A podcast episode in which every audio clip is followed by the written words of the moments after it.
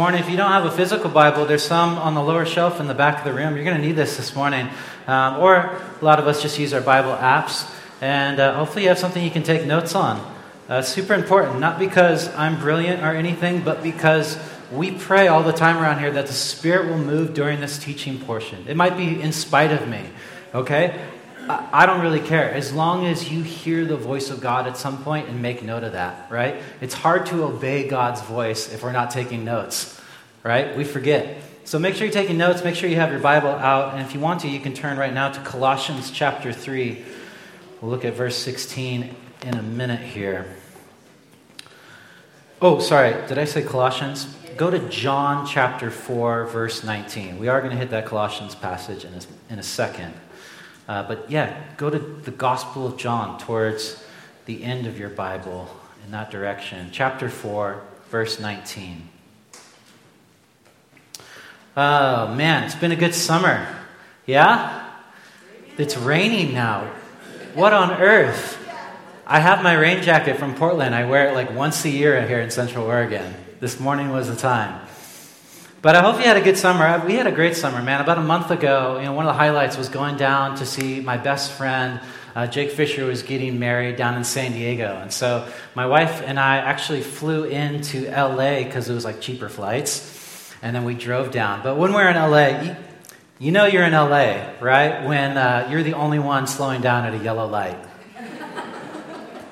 Am I right? Like 100 yards away, I'm like, I'm going to start slowing down. just, you know. It's like, oh, yellow means go in this state. Okay. But uh, we, were, we were hanging out in LA. This, the, the funniest thing happened. We were down in this uh, kind of artsy district called Abbot Kinney, where all the clothes cost way too much. And my wife and I went to this restaurant. We like that kind of areas and cities. Anyways, we went to this restaurant that we'd been to a number of times before. So we remembered, like, oh, this is good stuff. Okay. You know, we, we got there, we sat down, our three year old was with us, and it was kind of late afternoon, so we were just eating light, like a salad, a, a charcuterie board, right? That's when they don't have time to make anything. You just kind of flop out whatever's in your fridge, right? Charcuterie board. And uh, they plopped down this like really nice artisan bread. You know, I could tell because it was like grilled on the sides. Big old plate of bread. I'm like, oh, that's great. I was like, oh, there's no, there's no butter though. You know, so uh, I called the waiter over and I said, would it be cool to get some butter with this bread? And he goes, ooh, um, yeah, let me see. I'll go check with the kitchen. Okay. And he comes out like five minutes later and, and, he, and he sets down the butter. I'm like, oh, thanks, man. I appreciate that. And he kind of whispers in my ear. He's like, um, we don't normally do this. You don't normally serve butter with bread? Like, Am I missing something? Is there like a butter shortage going on? My wife got all excited. She looked across the table. It's inflation. I'm telling you, it's inflation. This is what's happening. We don't normally serve butter with bread. I mean, here in Oregon, right? You go down the street, Black Bear Diner, and you'd be lucky to get food with your butter. hey, sweetie, here's your breakfast. You know, Oh, ma'am, I'd love to have some waffles and pancakes with this butter. That would be great. Thanks. Gosh. Man, so what I'm learning, and something we all know, is that California and Oregon are they're a little different, right? Right? A L- little bit different? Can we agree? Yeah. And this is a reality for us. Relevance is coming here. We're all accustomed to our own way of doing things, cultural norms. Like we tend to either resist change or welcome it with excitement. And that's exactly what has happened in the gospel stories. You have God's people either welcoming change or resisting it, welcoming the kingdom of God or resisting the kingdom of God, welcoming Jesus and what he was modeling through his life or resisting it. And of course, as we enter into the book of Acts, that we've been studying now for about a month, we see more of the same change, like a different way of doing things and specifically regarding worship. Jesus himself alluded to this big change, and it's in John chapter 4, so you're already open there. John chapter 4, verse 19 should be up on the screen behind me. Sir, a woman said, I can see that you are a prophet. Our ancestors worshipped on this mountain, but you Jews claim that the place where we must worship is in Jerusalem. Woman, Jesus replied, believe me, a time is coming when you will worship the Father neither on this mountain nor in Jerusalem. Yet a time is coming and has now come when the true worshippers will worship the Father in the Spirit and in truth. For they are the kind of worshippers the Father seeks. God is Spirit, and his worshippers must worship in spirit and in truth. So Jesus alluded to something better that was beginning through him a change in worship. My theology professor always told me when you read that verse, imagine Jesus pointing at himself. You're going to worship the Father in spirit and in truth through me, through Jesus. So now let's look at what Jesus was talking about. The last few weeks, uh, we saw a significant change in the way Jesus' followers worship. One, the outpouring of the Holy Spirit changed everything. And consequently, number two, as a gathering of people, we're not bound any longer to a geographical location or the physical temple in Jerusalem. And we read last week the first set of liturgy, more on that word in a second. Acts 2:42 they devoted themselves to four things the apostles' teaching and to fellowship to the breaking of bread and to prayer. And that's not all they did, right? That's not all the church did. If you read on just later in that verse, later in that chapter, the church did a lot more. But you can say that the church has never done less than those four things, right? It's never done less than devoting themselves to the teaching, to fellowship, breaking bread, and to prayer. So today, instead of like rushing on to the next events that unfold in Acts, Brett and I thought it'd be a good idea if we just kind of slow down and consider the practical implications of those two things. You and me as living temples of the Holy Spirit. You with me? Okay, let's get into it. Why do we worship the way we do? Remember, we already looked at the church not as a building, but a people of God. We already looked at the Holy Spirit filling us now. We are living temples. But why do we, like practically, why do we worship the way we do? Now, unless this is your first time here, worship is just something we do at church, right? You might remember uh, from our New Way to Be Human series on the spiritual disciplines, we concluded that worship is two things uh, our response and our encounter with God. It's two things worship is our response to God, and it's our encounter with Him. It's great. Simple, right?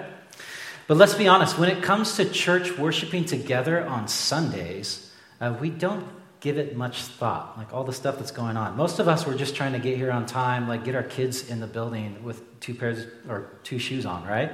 Something like that. Or get here before the donuts ran out. Sunday worship is pretty routine for us. It's a rhythm, it's a habit, it's a way of life.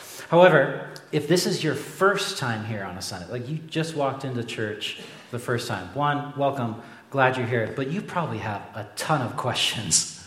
Like, what is going on right now? Like, what are these people doing? How do they, how do they know these songs? How are they singing without the leader leading them, without the words? Why do they lift their hands? And am I supposed to join in the song? Uh, did I wear the right clothes? By the way, I dressed myself this morning. I know you'd be so proud of me. Are my kids bothering people? You're asking these questions. Of course. And what part of, what part of the gathering can I get up and go to the restroom? Not right now. Don't you dare. Okay? You're in it for at least another hour. And that's totally normal question to be asking if this is your first time here. You're totally normal for thinking that stuff. There's a ton going on. Uh, for us, it's just become second nature. Um, but I'll admit, it's, it's a little bit weird. It's a little bit weird if you've never done it before. Now, hear me out on this. All of this stuff we've been doing, it's, it's not at all random. Most of it is, is packed full of meaning, it has profound depth. It's steeped in like a rich heritage, generations that have done this, the history of Christianity. We just don't give it much thought anymore, do we? And if we did, I want to play this out. If we did, we'd have a, a lot of questions that probably surface. So let me tease this out. You guys ready? Why do we gather here in this building? And why is it once a week on Sundays? And why not twice a month on Tuesdays? Have you thought about that? Taco Tuesdays, Sundays sound nice. Yeah. Or why do we give money? as our tithe and offering? Why not livestock? That's easy around here, right? We've all got a few livestock we can spare. I have a cat I can spare. I could bring that. Or wheat, or fruit, or vegetables, or Bitcoin, right? Why can't we give in other ways? Why do we, why do we pray? And why do we pray the way that we do, using certain words, right? Certain inflections? Why, right now, is there a guy on stage? Why is there a stage, you know? And shouldn't he be dressed nicer? A little more black, a little more white in the collar, right? Why do we study the scriptures? And seriously, why do we teach out of an ancient collection of books, ancient library written in a different language? Have, you, have you guys thought of these questions? Is ever like, eh, maybe? Here's a good one. Why do the kids get to go downstairs and play games and we have to stay up here? Yeah. Or here's one that really baffles me.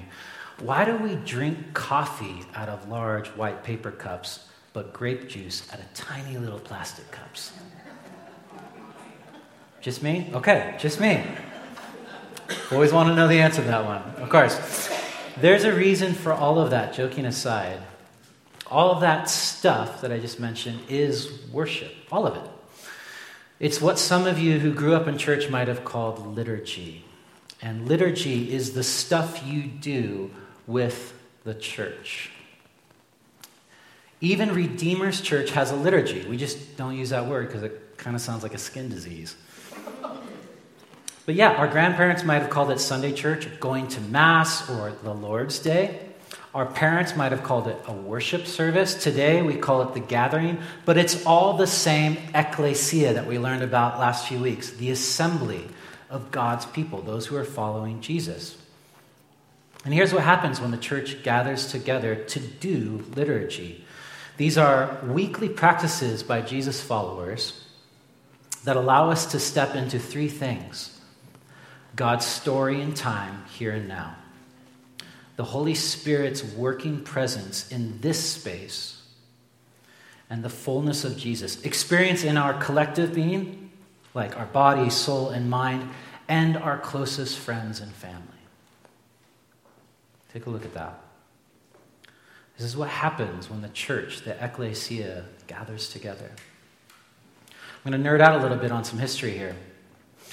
Historically, the church has practiced these liturgical rhythms. If you grew up Catholic, you knew that every church around the world was going through the exact same liturgy as you on any given Sunday. Same scriptures, same songs, same prayers, all in sync. And of course, a lot of kneeling, right? Has anybody been to a Catholic Mass? You kneel everywhere. You kneel coming in the door. You kneel if you're like saying hi to a kid. You kneel, you know, at the pew. Every chance you get, there's a you've got to be ready to kneel. So much so that they even created those little padded benches. You know, when you first go into Catholic church, you're like, what are these things? Like somebody wised up and they're like, let's we kneel so much, let's make nice little padded things that like transform down. Pretty cool. And there's a lot of call and repeat type stuff, reminiscent of Psalm 136, 3,000 years old. In fact, call and repeat. We're gonna, we don't do that around here often, so I thought we'd just go for it this morning. I'm going to shake things up this morning. You guys ready for some call and repeat? All right, here we go. We're going to do Psalm 136. Dylan, you got it on the slide? Okay, I'm going to read this side on the left. You're going to read that side on the right. Listo? Okay. Give thanks to the Lord, for he is good. Yeah, okay. Give thanks to the Lord, to the God of gods. I messed up. Your turn. Yeah. Give thanks to the Lord of lords. To him who alone does great wonders. You guys are good at this. Who by his understanding made the heavens. That's just five verses. The song goes on 21 more times. You're going to say that. Oh, so good. You guys want to keep going? No, come on, it's weird. or if you grew up Anglican, the Common Book of Prayer. There's, they had this whole book that was put together that, that would tell you what and how to pray. I love that. What to read, what to sing, what or how to celebrate through the calendar year, right? The whole year was planned out. Advent, what we call Christmas and whatnot, Lent, Palm Sunday, Good Friday, Easter, Pentecost, and then my favorite thing, I think it's around summertime, they call it normal time normal time. Anything but normal time. Yeah, right. That's pretty rad. I mean, given that this was before iPhones, syncing us up via the internet, the whole church around the entire world was in sync on this kind of stuff, this liturgy. Now, why does a church do all that stuff? Well, when you do something repeatedly, I don't know you guys know this, when you do something repeatedly, it becomes formative. You get in the habit, right, into the rhythms to the point that it all becomes second nature. As we say, practice makes perfect. Yeah. I love this from N.T. Wright. He says, Every thought we think, every act we perform, and especially every habit we adopt and develop creates pathways in our brains. And that's why a habit is what it is. It's something that initially difficult or even impossible. Think of learning like a foreign language or a musical instrument. Gradually becomes, as we say, second nature.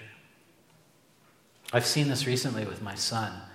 Uh, my wife and I are like, yeah, we, we want to pray for him every night before we go to bed. And my instincts were just to do the Levitical priestly blessing. So I pray for my son. He's three and a half years old, you know. Lord, bless you, keep you, cause his face to shine on you, be gracious to you. I do this every night. My wife told me just this last week, she said, Yeah, John Fox came to me and said, Mama, can I pray for you? And what do you think came out of his mouth? Lord, bless you, keep you, cause his face to shine on you. And Mama, can we go watch Cars 3? but you see, he'd heard it so much, and consequently, it just became natural for him to follow in that pattern. So here's some fun facts, and then we'll, we'll let go of this whole liturgy thing. Uh, did you know there was a time when churches didn't have seats? Do you know that? There was a time when church worship, doing liturgy, involved standing up the entire gathering. You guys want to give it a shot this morning? Anybody? No? Okay. Um, upon the arrival of the printing press, uh, that changed a lot. Within a century, it led to midweek Bible studies, which were previously not allowed in the church. Did you know that? The only time you could do a Bible study, the only time you could open Scripture was on Sundays until the printing press. Then it evolved and changed, and pretty soon people were like, I want to know more about the scriptures. You can look into it in the Methodist movement. That's where they created these societies, basically home Bible studies. Pretty cool. The Amish, the Amish are dope, by the way. Okay? I used to pick fun of them. Now I'm like, I think they have it figured out. I think we're the weird ones. uh, the Amish practice Sunday worship at a different host home every week. They did a tour of an Amish home in Pennsylvania, and we learned this that every house, like their living room, would transform. They'd pull out all these benches from nowhere and create a worship gathering right there in the living room. And if I could be wrong, but I, I think a different, like the host home actually led the scripture, like led the liturgy that week. And then the next Sunday, they'd go to another house. How cool is that? Yes. They still don't play electric guitar. But I mean, gosh, so good. And then here's a shocker. Did you know that it wasn't until 30 years ago that churches started serving coffee before and during the gathering? What? My buddy Dan Kimball shared this with us. He started a church down in Santa Cruz, and it was like mid 90s or so. And he was just looking at AA meetings. He said, Yeah, at AA meetings, they serve coffee, and it allows people just to kind of relax, be comfortable, and be vulnerable. He's like, What if we did the same thing at church? You know? And they started serving coffee at church. Can you believe this, Sergio? Yeah. How did the church exist without coffee? I don't know. Gosh, so cool. Dan had no idea that that would impact the global church. And this is the stuff we do with the church. All that stuff, all those fun facts. This stuff we do. It's liturgy, it's worship. Okay, now, part two. In light of all of that, how should we worship? You and me. So you're probably right now like, fun facts, Mike. Like, what has this got to do with me this morning?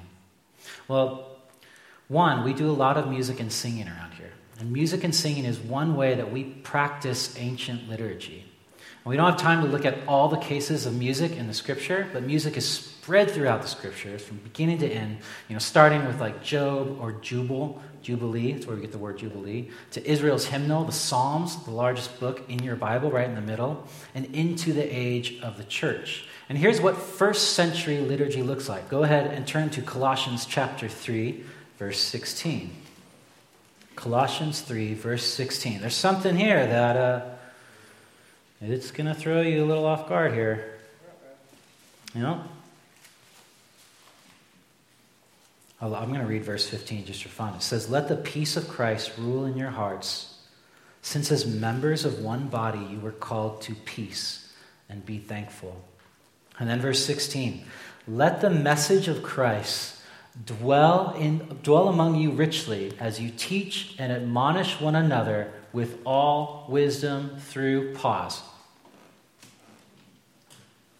Through, you ready? Next slide. Psalms, hymns, and songs from the Spirit, singing to God with gratitude in your hearts.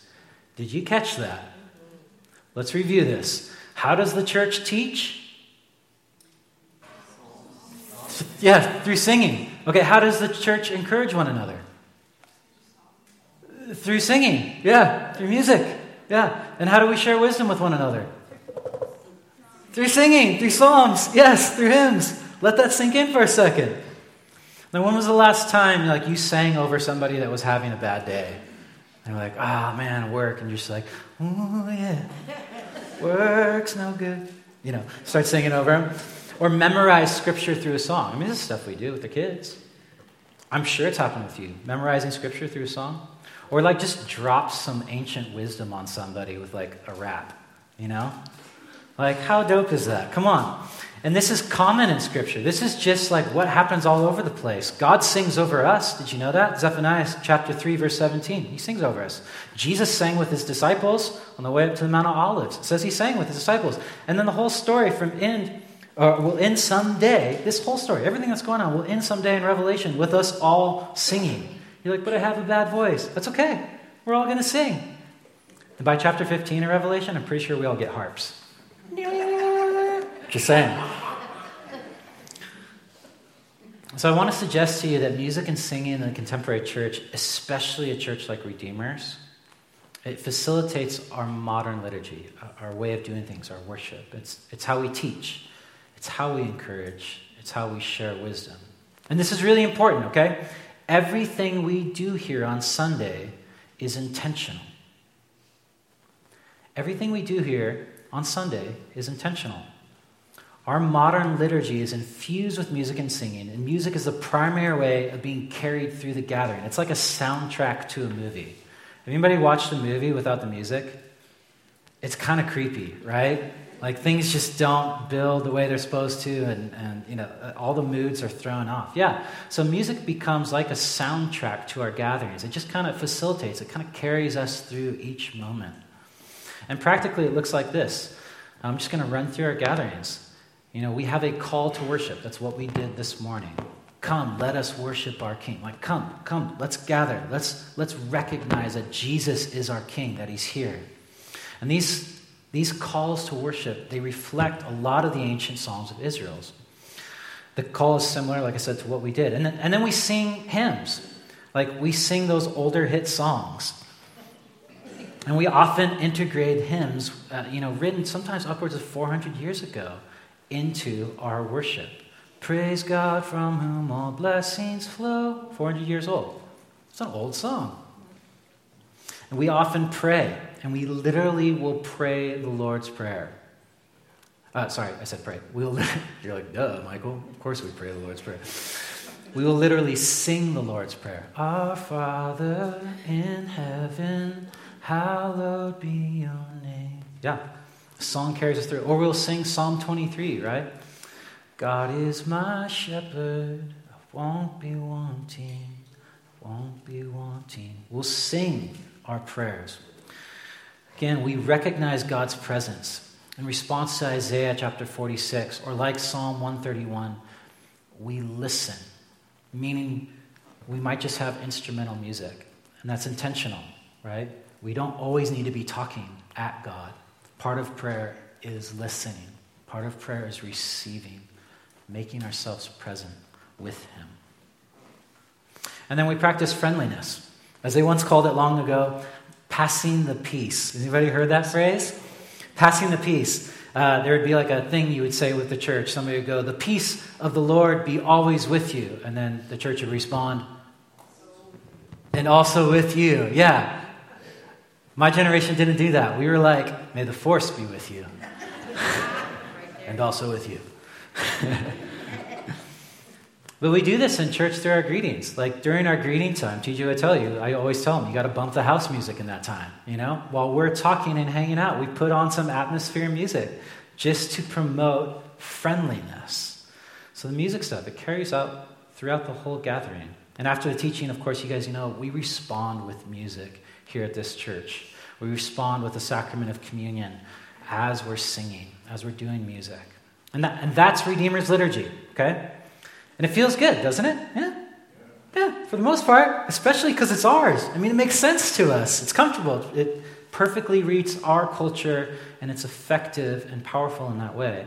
I mean, I've spoken to countless people who have come here and told me that two things made them feel good the music and the plants on the wall. Not even joking.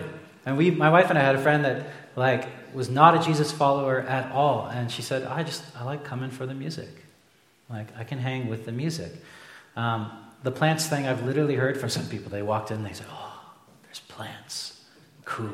And I'm like, Okay, that's great. I'm the one that hung them, so I'll take it. That's a win.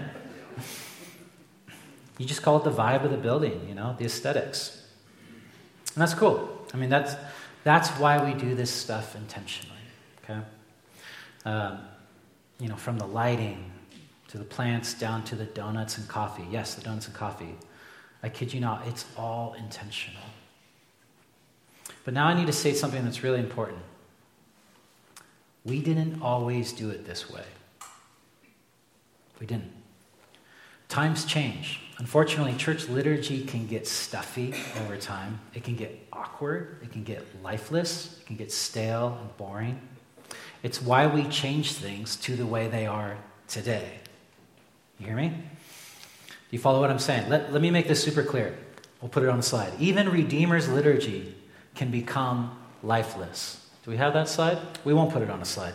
Even Redeemer's liturgy can become lifeless. It can become dull, boring, stale, or a chore.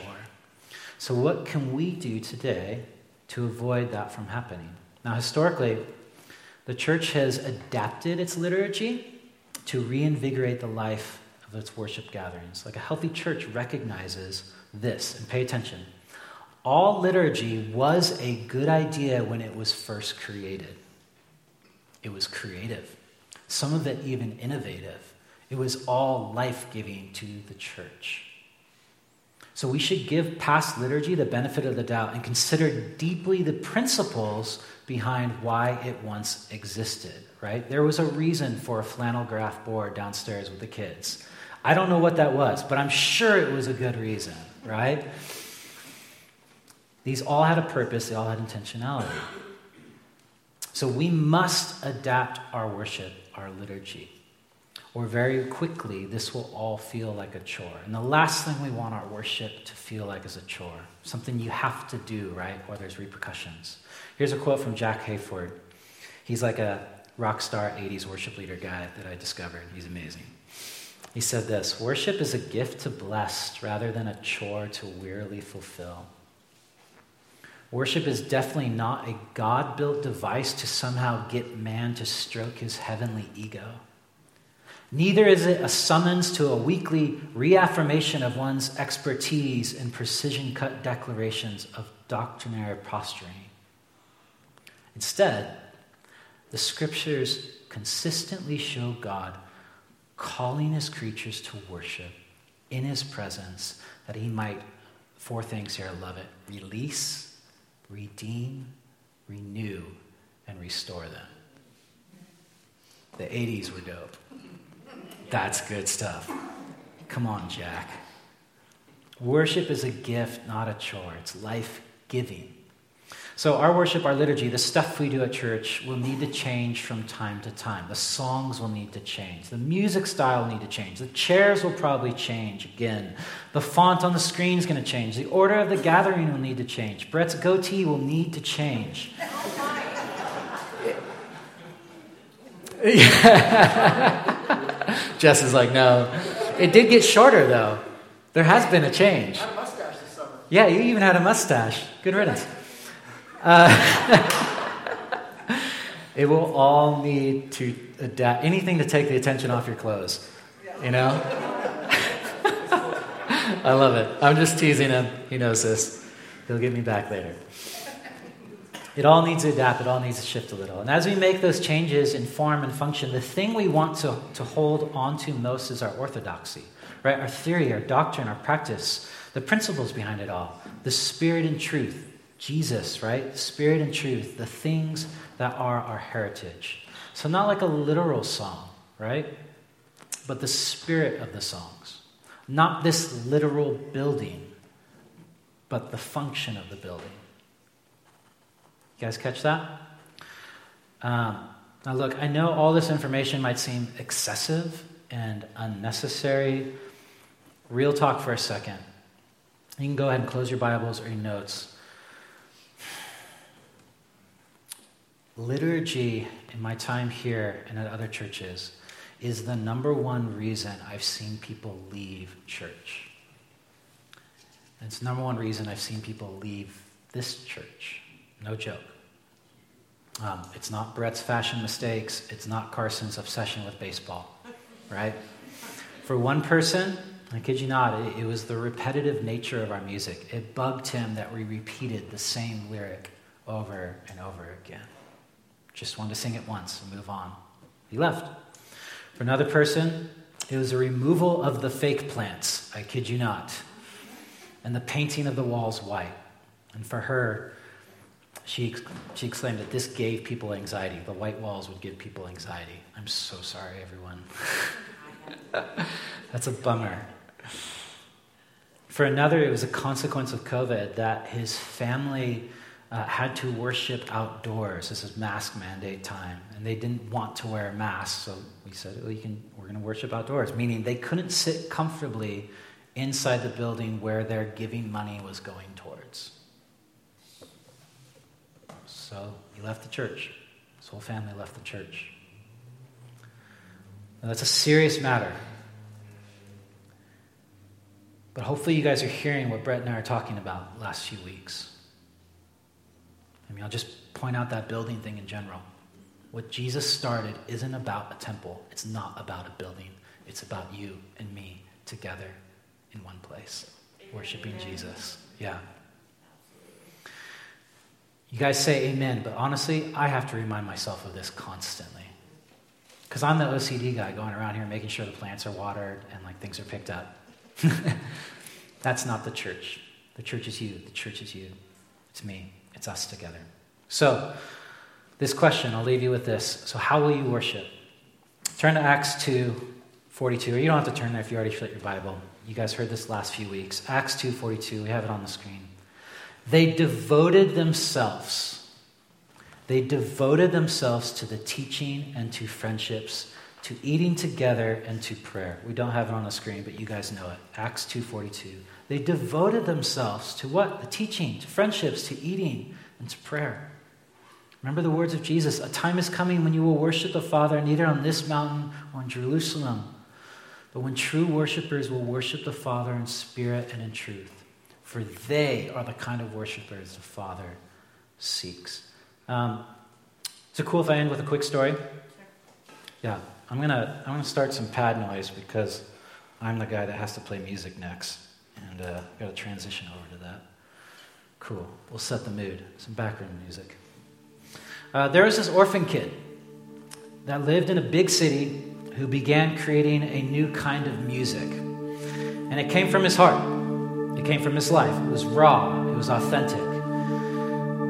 And he wrote to get him up and going in the mornings and throughout the day. He even wrote songs for when he couldn't sleep at night, just going through life, writing music to God. Now he knew, even he knew, that these songs were too edgy for church, and, and it didn't bother him. But when he got older, he was still jamming these tunes when, of course, some of the other kids that were hearing him play this music discovered it, like discovered his tracks, discovered his playlist, so to speak, and they loved it and they identified with it. It was their style, right? It was that next generation style. And it didn't matter if they couldn't sing it in church, it was the sound of their generation. Those kids got older, and they started actually introducing these songs into the church liturgy, a new musical style in church. And now that once orphaned kids' music, unbeknownst to him, is being played in churches everywhere. Does that story sound familiar? Anybody? Do you know who I'm talking about? We actually sang one of his songs this, twice this morning. the dude I'm referring to is Thomas Ken, born 1637, known as England's first hymnist. Right? Praise God from whom all blessings flow. That's my boy Thomas Ken right there. Right? But you see, at that time, you didn't sing hymns in church. At that time, you didn't sing hymns in church. Only psalms were sung in the public gatherings, in the public worship gatherings. So, you guys get what I'm saying here? Don't fight over the style, fight for worshiping Jesus in spirit and in truth. Again, they devoted themselves to teaching, friendship, eating together, and prayer. That's the core of, of how we follow the way of Jesus. And now, as we move into responsive music, um, we're going to do something that the church has always done for thousands of years. Something that we kind of rediscovered during our New Way to Be Human series, a discipline. And it's called confession. And I know right now that's an ugly word in today's culture. Confess. Confess what? You know, culture right now denies that there's even a thing called sin. But not me, not you, not the people of Jesus. No, we're the people that say, God, we have pride. We need to come to you with humility. We need to learn from you. And yes, Lord, we're going to confess areas in our life where we've lived out our will and not your will. So, as we move into a time of response before we come to the tables, I want to invite you guys to, and this is going to be a little tough for some of you, if you're willing and if you're able to do this physically, to go to your knees and we're going to give 20, 30 seconds of confession to God right now. Again, what is confession? I like it like this simply confess to God where you've tried to get your way done instead of allowing His way to be done. And let the Spirit lead you in that prayer. So, if you will, let's go to our knees. Let's spend 20, 30 seconds in confession before we come to the tables. And I'll lead us in a song next. Let's step into the liturgy of generations past right now. Yeah. So, Lord, we bow to you. You are our King. And right now, we just spend 20, 30 seconds confessing where we've prioritized our will, our kingdom over yours, Jesus. Go ahead. Whisper those prayers on your own.